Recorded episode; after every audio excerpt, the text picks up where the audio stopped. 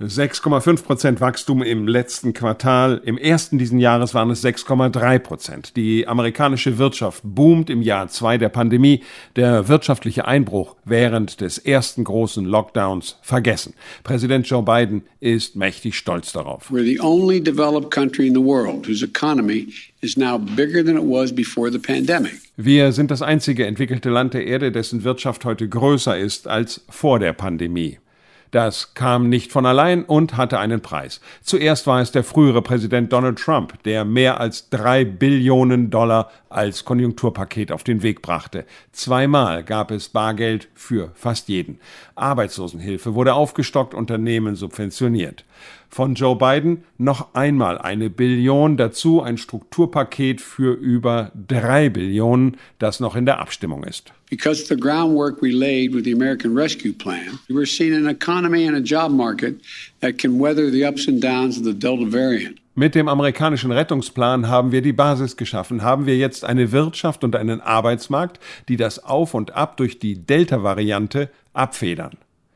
Der Zustand der amerikanischen Wirtschaft ist allerdings differenzierter als das uneingeschränkte Selbstlob des Präsidenten. Ein wichtiger Faktor, der viele Ökonomen beunruhigt, ist die Inflation. Über 5 Prozent sind die Preise von Juli bis Juli gestiegen. It just won't stop.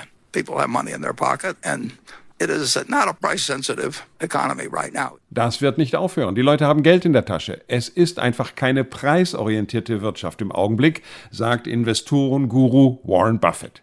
Ein großer Teil der Billionen, die in die amerikanische Wirtschaft gespült wurden, wurden über viele Monate gespart. Selbst ein großer Teil der Millionen neuer Arbeitslose während der Pandemie hat durch die Hilfspakete keine Einbußen oder verdiente sogar mehr. Jetzt sitzt das Geld locker. Beispiel John McConnell, der sein Familienauto gegen einen Geländewagen eintauscht und bereit ist, die derzeitigen hohen Autopreise zu bezahlen. I'm not going through a midlife crisis. I just kind of have an itch for this. I'm willing to pay a little bit more right now. I guess because right now I can't afford to. Ich gehe nicht durch eine Midlife Crisis. Ich habe einfach den Drang danach. Ich bin bereit, ein bisschen mehr zu bezahlen, vielleicht einfach, weil ich es mir leisten kann. Was, wenn die Inflation so hoch bleibt? Steigen dann die Zinsen? Bricht dann der Aufschwung ein?